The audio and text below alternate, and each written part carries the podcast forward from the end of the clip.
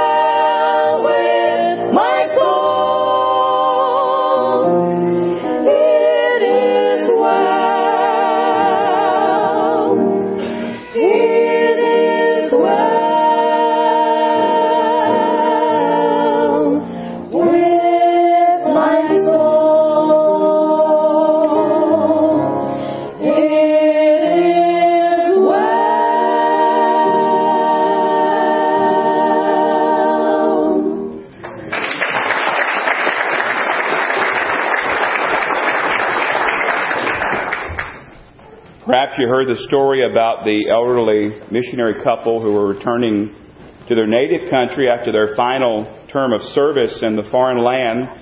And on the same flight was a well known politician. And when the plane landed at the airport, a noisy group of reporters and photographers and well wishers and constituents, they were there to greet the politician. But you know what? No one was there to greet these missionaries. And the woman turned to her husband and sadly asked, Why isn't anyone here to greet us? And that wise husband and veteran missionary embraced his wife, looked toward heaven, and said these words Hun, we are not home yet. We are not home yet.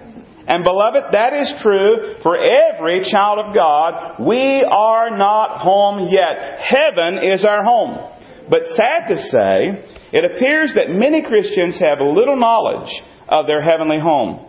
And sadder yet, it seems that some have drastically distorted views and beliefs when it concerning uh, when it concerns heaven. In fact, some even dread going to heaven. Can you imagine that? As you may know, a group of us gathered and we recently finished a Wednesday night study uh, on the on the subject of heaven uh, based upon a book by the same title by Randy Alcorn. And we spent seven weeks studying in depth heaven, and really we barely scratched the surface in some regards. But I think all of us were shocked, uh, equally shocked by the opening words uh, in that workbook on day one of our study. I want you to listen to the opening words of our study, day one, week one. Here's what Randy Alcorn wrote. Many people find no joy at all when they think about heaven. A pastor once confessed to me, and I quote, Whenever I think about heaven, it makes me depressed. I'd rather just cease to exist when I die. I can't stand the thought of that endless tedium.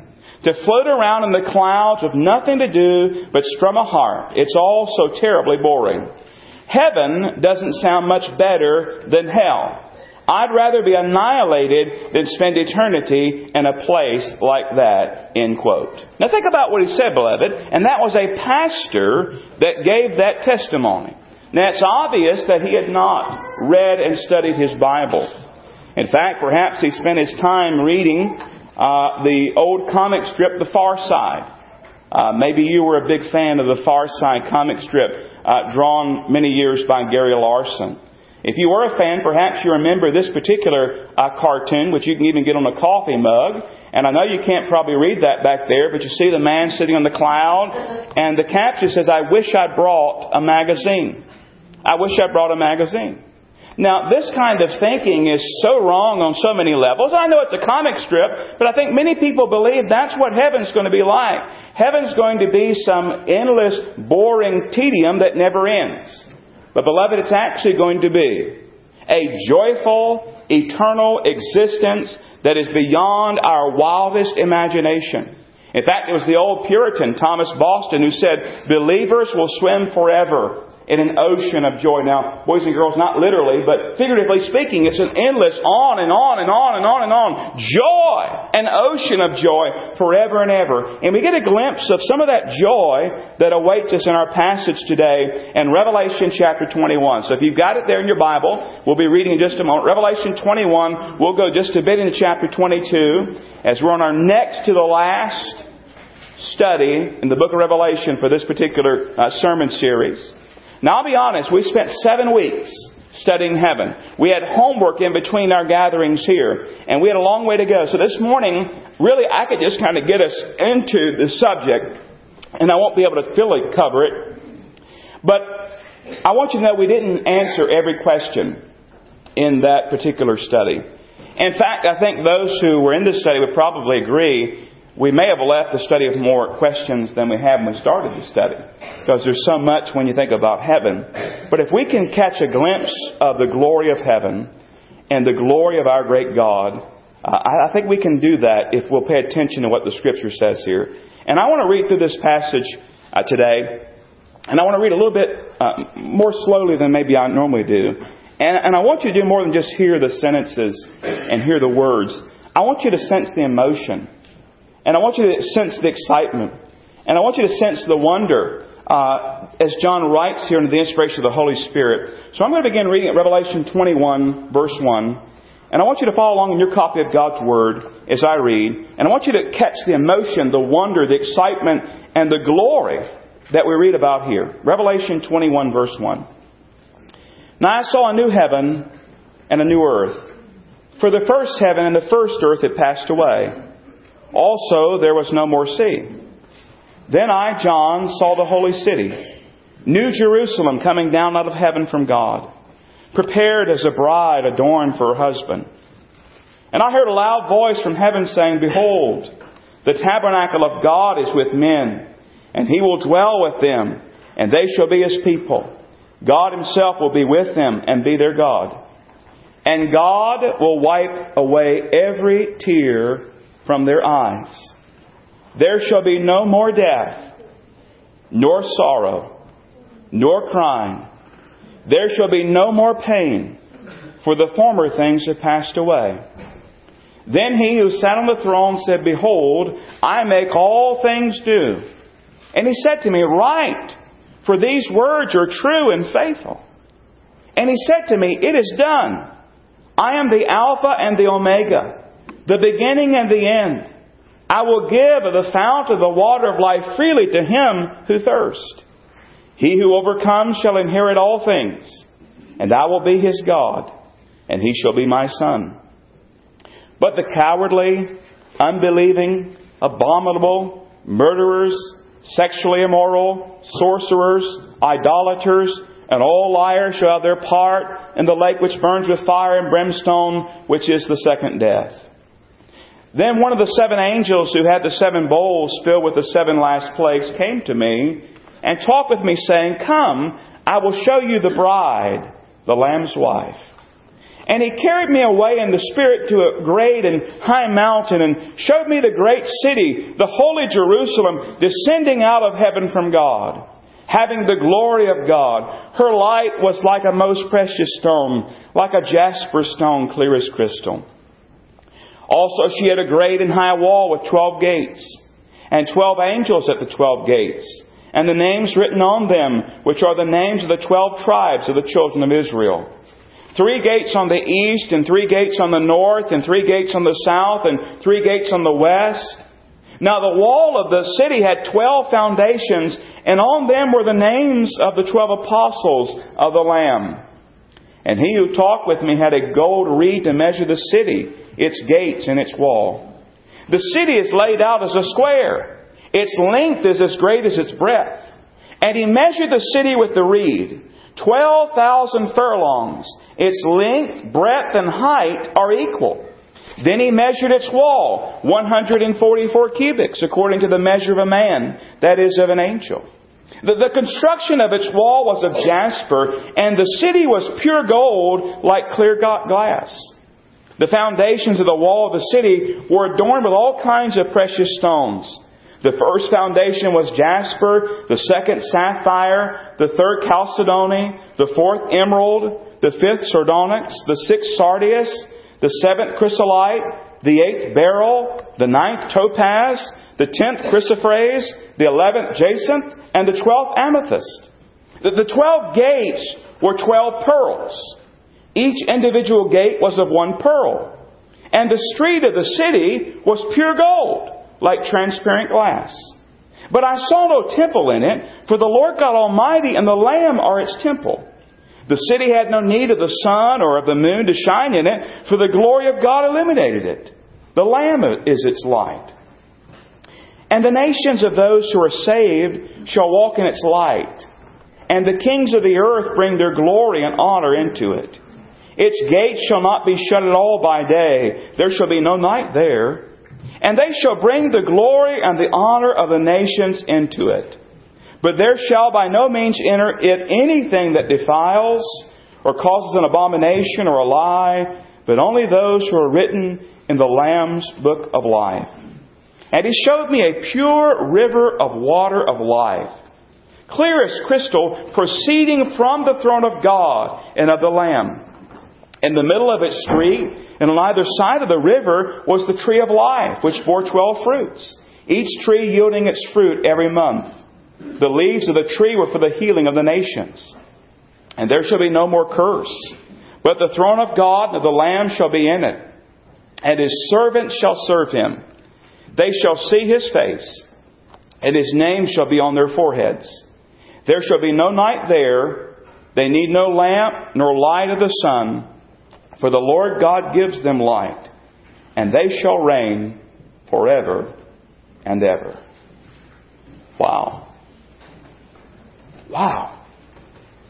And to think that that poor pastor we talked about a moment ago would rather be annihilated, would rather cease to exist than spending eternity in that place. I feel sorry for him. I do. I hope that Randy was able to help him as he talked with him. I want to show you three wonderful things that God is going to do for us in this passage. But before I show you those three things, allow me to point out something that you need to get nailed down. You need to make sure you know this. You leave here knowing this. You always know this. You're always sure on this. You need to understand this great truth, and that is this. Heaven is a real place. Heaven is a real place. It's a physical, literal place. it's not just a state of mind. It's not just some ethereal, mystical something out there somewhere. It is a real place. That's why the Lord Jesus Christ said very clearly in John chapter 14 these words Let not your heart be troubled. You believe in God, believe also in me. In my Father's house are many mansions. If it were not so, I would have told you. I go to prepare a place for you. And if I go and prepare a place for you, I will come again and receive you to myself, that where I am, there you may be also. You see, beloved, so many people get confused because they don't make a distinction between the present heaven and the eternal heaven.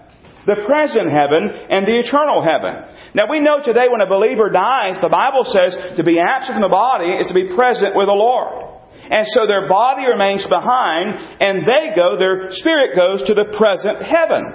But as you see in the opening verses of chapter 21 here today, there's coming a new heaven, and a new earth, and a new Jerusalem. Look at the verses again, verses 1 and 2. John says, I saw. He saw this. I saw a new heaven, a new earth. For the first heaven and the first earth had passed away. There was no more sea. I, John, saw the holy city, New Jerusalem, coming down out of heaven from God, prepared as a bride adorned for her husband. So you need to understand that in the eternal heaven, there's going to be a combining of the new heaven and the new earth and the new Jerusalem, and all of that is what we would call heaven, the eternal heaven. You see, the new Jerusalem comes down out of heaven. And it will be on the new earth. Now, some scholars think it will be suspended above the earth. Some think it'll be on the earth. We're not exactly sure. But this new heaven, new earth, new Jerusalem, all of this is where we're going to spend eternity in our glorified bodies. That's a glorious thing. Now, the Bible speaks about this passing away of the old heaven and the uh, old earth. Look at it with me. 2 Peter 3 10 through 13. But the day of the Lord will come as a thief in the night in which the heavens will pass away with a great noise, and the elements will melt with a fervent heat. Both the earth and the works that are in it will be burned up. Therefore, since all these things will be dissolved, what manner of persons ought you to be in holy conduct and godliness? Looking for and hastening the coming of the day of God, because of which the heavens will be dissolved, being on fire, and the elements will melt with fervent heat. Nevertheless, we, according to his promise, look for what? What's it say? New heavens and a new earth in which righteousness dwells. And so we know that this present earth and heaven and so forth is going to be passing away. And again, scholars are divided as to whether it will be total recreation or just a burning and a refreshing. But either way, it's going to be a new heaven, a new earth, no sin, no curse, none of that done away. And so, as theologian Wayne Grudem put it, there will be a joining of heaven and earth in this new creation. And so, you can look around today, and we're not going to be like this forever. We're going to get glorified bodies.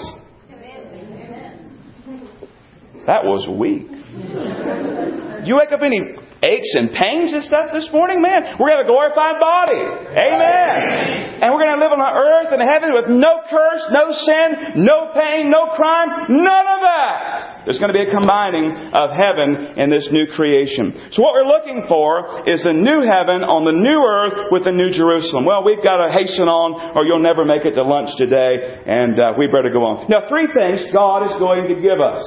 Three things that God is going to do for us from this passage. Are you ready for them? Number one, I want you to see here that He's going to dwell with us. He's going to dwell with us. Look at verse 3 again. Revelation chapter 21, verse 3. And I heard a loud voice from heaven saying, Behold, the tabernacle of God is with men, and he will dwell with them, and they shall be his people. God Himself will be with them and be their God. Now, if you go all the way back to the first book of the Bible, you know, we're right here next to the last chapter. Go way back to the first book of the Bible in Genesis, chapter 3. We are in the Garden of Eden. And we find the Bible talks about that God came and walked and talked with Adam and Eve in the time of the evening breeze, in the cool of the day. They knew a relationship with God, a fellowship with God that we've never known before. Imagine walking and talking literally with God. And that's true in the Old Testament that God tabernacled among His people. And we find His glory in the temple. We know that God is omnipresent. That means He's all present, all at the same time, all the time. So we know God is present today. We know that all true believers are indwelt by the Holy Spirit of God. If you don't have the Holy Spirit of God indwelling you, you're not a child of God. All true believers are indwelt by the Holy Spirit of God. But here, something incredible is being mentioned here. That He's going to dwell with us. We've already read that there's no temple needed. Revelation 21 22, I saw no temple in it for the Lord God Almighty, and the Lamb are its temple. And did you notice Revelation 22, verse 4 we read? Look at Revelation 22 4 again. Look at what it says. They shall see his face, and his name shall be on their foreheads. You see, beloved, what makes heaven heaven is not the streets of gold, and it's not the gates of pearl, and it's not all those things. What makes heaven heaven is God's presence. He will dwell with us. As the hymn writer put it, face to face with Christ our Savior. Imagine seeing Jesus face to face. To walk with Him and talk with Him. We sing about in the garden now, but imagine in that day we'll literally walk and talk with Him. What a glorious thing it will be. God is going to dwell with us. Heaven is heaven because of God's presence. He's going to dwell with us. But notice, secondly, He's going to comfort us. Verse 4. He's going to comfort us. And by the way, when I say comfort us, I don't mean temporary comforting. I mean forever comforting us. I mean forever, eternally comforting us. Look at verse 4. Now, if you like to mark your Bible, if you like to highlight, underline, I'd be surprised if this was not already highlighted and underlined. Look at verse 4. And God will wipe away every tear from their eyes. There shall be no more death nor sorrow, nor crying. There shall be no more pain, for the former things have passed away. Now let's be honest about it. We have a hard time getting our arms wrapped around this, don't we? I mean, this is all we know. All we know. We cry at birth. We cry during life. We cry at death. We know all about tears and death and sorrow and pain. I joke with our Sunday school class that we should name it the Rice Krispie class because right now in my life, all I do, every time I move, I snap, crackle, and pop. I mean, I get up and I snap, crackle, and pop. I mean, I understand that we're decaying and we're going down. But in that day, no more pain, no more sorrow, no more crying, no more death. And God is going to wipe away how many tears? Every tear forever. All tears. What else can I say? I, what else do I need to say about that? That verse preaches itself. I could have just got up this morning and read verse 4 and said, Amen. Some of you say, well, I wish you'd done that, but I didn't. God's going to dwell with us. God's going to comfort us. Finally, God's going to bless us. Now, of course, that covers all of it, but to, to summarize the rest of this chapter, there's so much here. Uh, we don't have time to unpack every verse, but let me just summarize what we find in this and hopefully whet your appetite to dig in deeper on your own. We know that those of us who've trusted the Lord Jesus Christ as Lord and Savior, we're going to be satisfied, we're going to be rewarded. But it's interesting to note in this passage, Uh, we're told what will be in heaven, what won't be in heaven, who will be in heaven, who won't be in heaven. So let's just summarize that together today. Let's talk first of all about what won't be in heaven. Look at the list there. There'll be no more sea, verse 1. Of course, we know there's no more death, sorrow, crying, pain, or the curse. There's no temple. There's no sun or moon or lamps or lights because He is the light. There's no night. It's mentioned in chapter 21 and in chapter 22. And so those things will not be in heaven. But then I want you to notice who won't be in heaven. There were two verses as we read that maybe you caught. Chapter 21 verse 8 says, The cowardly, unbelieving, 21 8, cowardly, unbelieving, abominable, murderers, sexually immoral, sorcerers, idolaters, liars shall have their part in the lake which burns with fire and brimstone, which is the second death. We looked at that somewhat last time. And by the way, that doesn't mean, listen, that doesn't mean that if you've ever done that, you're not going to heaven. Anybody here say you've never lied? You've never done some of these things? The idea there, beloved, is the fact that this is your life. There's been no change. This is not an occasional slip up. It's not a sin that you commit. These are people who never trusted Jesus. They've never been changed. They're lost in their sin. And they lived their lives as unbelieving and abominable. And they were cowards. They wouldn't confess Christ. And they were murderers and immoral and idolaters. They never came to faith in the Lord Jesus Christ. And they'll have their place at the second death. Revelation 21 27. 21 27. But there shall by no means enter in anything that defiles or causes abomination or a lie, but only those who are written in the Lamb's book of life, which reminds us of who will be in heaven. Of course, God will be there, the angelic realm will be there, and believers will be there. Those whose names are written in the Lamb's book of life, verse 7, verse 27. And the real question I want to ask you today is will you be there? Will you be there? Say, well, how do I get to heaven, preacher? You admit that you're a sinner. You repent, you turn away from that sin. You don't want it anymore. You believe on the Lord Jesus Christ, who died for you and took your place and rose again victorious. And you confess Him as your Savior and your Lord. If you'll do that, you'll be in heaven. Your name will be written in the Lamb's book of life. Can you imagine for a moment if you were sitting in this service and you rejected Christ? I, I really believe if you die and go to the lake of fire, if you go to hell, you're going to remember this message. You're going to remember the gospel times that you heard the gospel. You're going to remember the opportunities you had to turn from your sin and place your faith in Christ. The times you rejected God's love. And, and, and it would, it's heartbreaking to think anybody here would outright reject the Lord Jesus Christ. He loves you. He died for you. He rose again for you. He wants to save you. This is what He's doing for us that know Him. He wants you to have this. So I invite you, if you've never received the Lord Jesus Christ, to come eh, by faith today. Now let's talk for just a few minutes and we're done. What, what will be in heaven? What will it be like? What will heaven be like? It's incredible. John's given a bird's eye view in verse 9. One of the angels come and he says in verse 9, Come, I will show you the bride, the Lamb's wife. And he carries John up in verse 10 to a great and high mountain, and he showed him that city, the New Jerusalem. And he begins talking about the city. And I just want to summarize it for you this morning.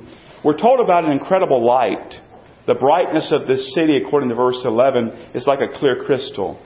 And we're told about its walls and its gates. There are 12 gates, and in each gate is an attendant. And the gates had the name of the 12 tribes of Israel, according to verses 12 and 13. And each gate was a pearl. Now think about that. Each gate was a pearl. Where do you get pearls from? I'd love to see the oysters it produced. No, I'm just kidding about that. But imagine that, each gate. And the wall had 12 foundations with the names of the 12 apostles. And I want you to hear about the measurement of heaven. Did y'all catch the measurement? Let me bring it back to what we understand. According to most Bible scholars, when they took these measurements and put them in measurements, we understood we're talking about a city, the New Jerusalem, that's 1,500 miles across, 1,500 miles deep, and 1,500 miles high. It's a cube, if you will. 1,500 miles in every direction. Imagine that. The first floor alone, they tell me, would measure from approximately New York to Dallas.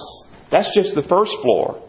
And then on top of that, 1,500 miles, floor after floor after floor after floor. The walls, the scholars have figured out, would be about 216 feet deep. You know, we talked about in Sunday school, right? The walls of Jericho. They were nothing compared to about these walls. It says the foundations were covered in precious stones.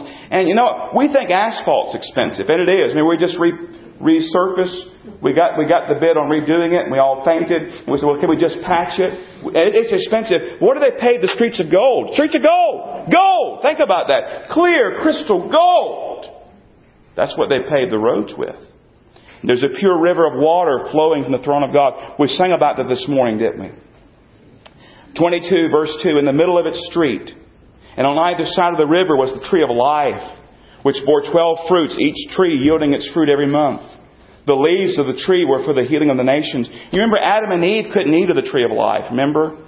They ate of the tree of the knowledge of good and evil, and then God put them out of the garden. He guarded lest they eat of the tree of life and live forever. What says here, we get to eat of the tree of life forever. Think about that. Glorious things here. How wonderful of it. We can't fully comprehend it. But then look at what it says about us. Three things are mentioned in particular about the residents of this wonderful place. Look at chapter 22, beginning at verse 3. Here's what it says about us. If we know the Lord Jesus, we're resident here. 22 verse 3. And there shall be no more curse, but the throne of God, the Lamb shall be in it. What's the next part say? And his servants shall serve him. Verse 4. They shall see his face. His name shall be on their foreheads. Verse 5. There shall be no night there. They need no night or light of the sun, for the Lord God gives them uh, light, and they shall reign forever and ever. Did you notice what's going to happen with us? It says there, there we're going to serve Him, we're going to see Him, and we're going to reign for Him. We're going to serve Him, see Him, and reign for Him. How do we get our arms wrapped around this? You think that's why 1 Corinthians 2 9 says this? But as it is written, eye has not seen, nor ear heard, nor have entered into the heart of man the things which God has prepared for those who love Him. Can I just say to you, Christian, if you're a child of God this morning, can I just say to you, and I want you to get this down. I want you to understand this. I want you to take this with you today. The best is yet to come. The best is yet to come. Christian, I want you to picture in your mind the very best day. Take away all the limits, all the financial limits, the time limits. Picture the very best day of your life. If you could design it from the time you got up to the time you go to bed, think about the very best day of your life. Think about that for a moment. Have you got something? The very best day of your life. Does anything come to mind? You got something? Some of you are sleeping, you're dreaming. Now listen, on your very best day, you got it? It doesn't hold a candle to what is coming for us. The best is yet to come. All these truths we read today. You say, well, I don't know if I can grasp all this. You don't have to grasp it all. But it should encourage you. I don't grasp it all either. It should encourage you in your day to day walk for Christ. This should motivate our evangelism to realize what God is preparing for those who trust Him. It should fuel our love and our service to realize just how great our God is and what He has in store for us. And it should encourage us, beloved, not only on our best days, but especially on our worst days. Those days that are filled with sorrow and crying and pain and death to realize the best is yet to come. It was 1952. Young Florence Chadwick stepped into the waters uh, of the Pacific Ocean off of Catalina Island, and she was determined to swim to the shore of mainland California. Now, she had already been the first woman to swim the English Channel both ways. Now, in this particular swim from the Pacific Ocean off Catalina Island to mainland California, the weather was foggy, it was chilly. She could hardly see the boats that were with her. And she swam for 15 hours. Now think about that. 15 hours swimming in the ocean. She was begging her mother, who was in a boat alongside her, begging her to, to take her out of the water. But her mother told her, you know, you're close, you can make it. She's encouraging her. And so she swims and swims and swims, and finally she could go no more, and they pulled her out of the water. Now, when she got on the boat, she discovered that the shore was less than a half mile away. They had a news conference the next day, and at the news conference, I want you to hear what she said. She said, All I could see was the fog.